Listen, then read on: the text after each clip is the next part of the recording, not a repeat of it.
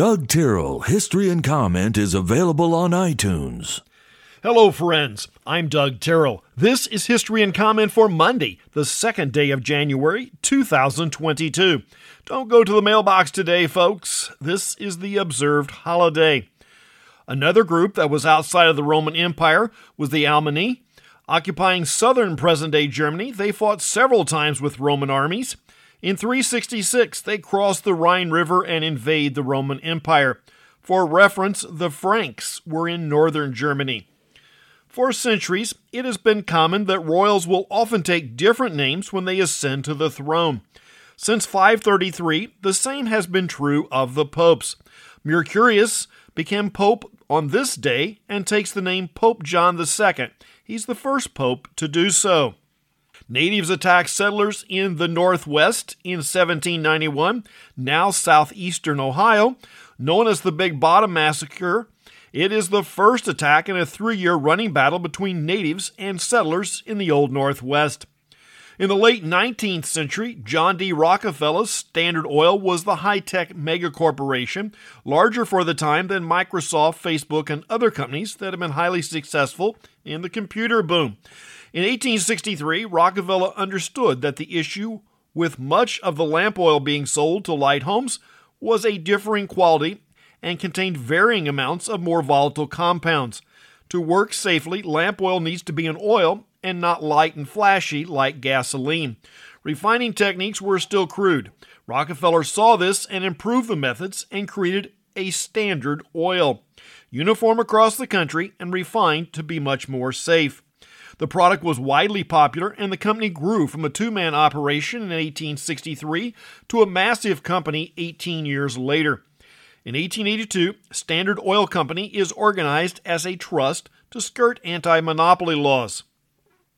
John Hay was what we would call a career politician, except he was never elected to public office. But he had held staff and appointed offices at the highest level since the Lincoln administration.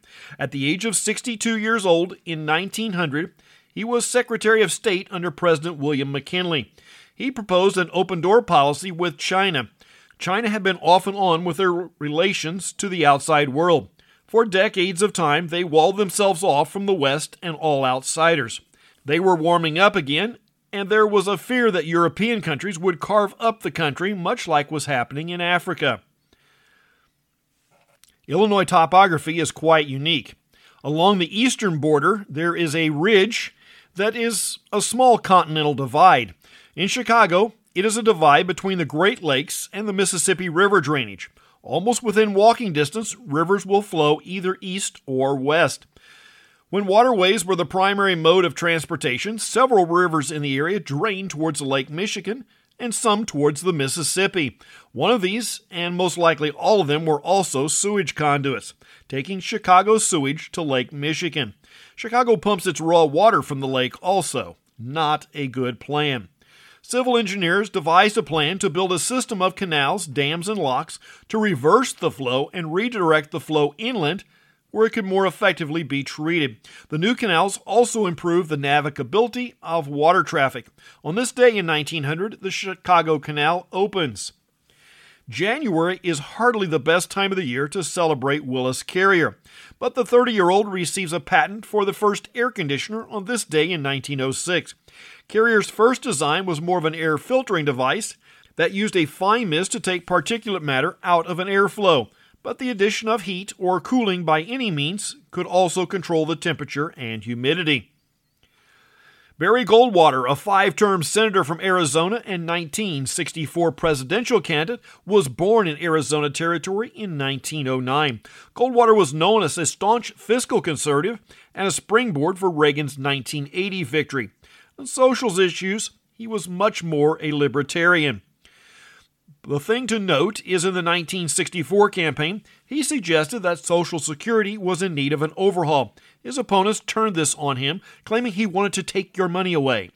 The exact fear tactic that is still employed today. It is a fear tactic, plain and simple.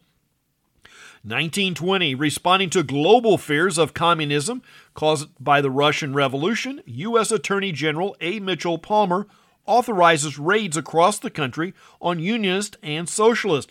Recent immigrants from Italy and Eastern Europe were the primary targets. While there were several thousand arrested, only a small number were deported. The Department of Justice had arrest powers, but the Department of Labor was the one to deport, and they did not agree with Palmer's tactics.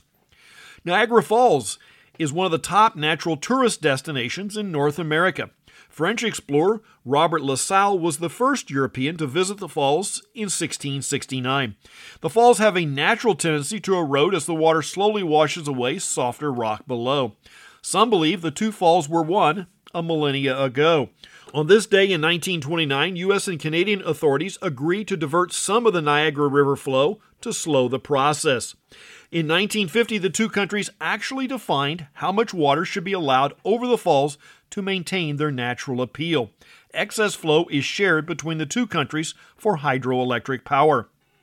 Country music songwriter and sometimes singer Roger Miller was born in 1936. Miller was known for a whimsical style that bordered on novelty songs. But he was a serious songwriter. There was a story that several well known Nashville writers would follow Miller around with a notebook. It seems he would regularly quip a witty line that could anchor a song. One such quip was the line in the Bill Anderson song that, if the wolf ever came to our back door, he would have had to have brought a picnic lunch. Senator John F. Kennedy announces his candidacy for the U.S. presidency. It is commonly accepted that Kennedy was more youthful than Nixon, and his appearance at the first televised debate greatly affected the outcome. In fact, Nixon was only four years older than Kennedy, and had he won in 1960, would have been the third youngest to be elected. Theodore Roosevelt throws a monkey wrench in the works. He's the youngest to be sworn in as president, but that was due to the death of President William McKinley. It may be worth noting that Democrats have a tendency to elect young leftists.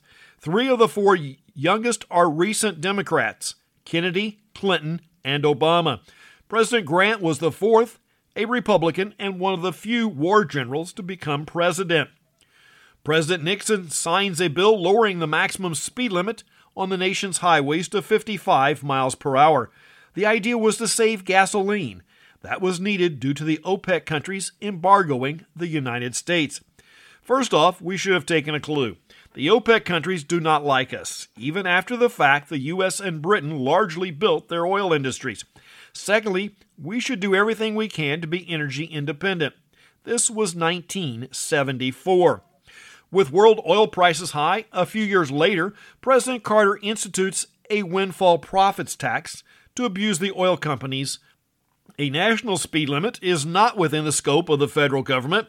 It is not specifically listed in the Constitution, so it's left to the states.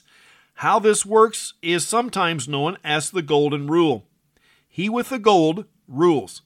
The states are drunken on federal tax dollars, and the feds just say, do this or we won't give you money. And usually the states fall into line. The World Health Organization reports it will classify gaming addiction as a mental health condition four years ago.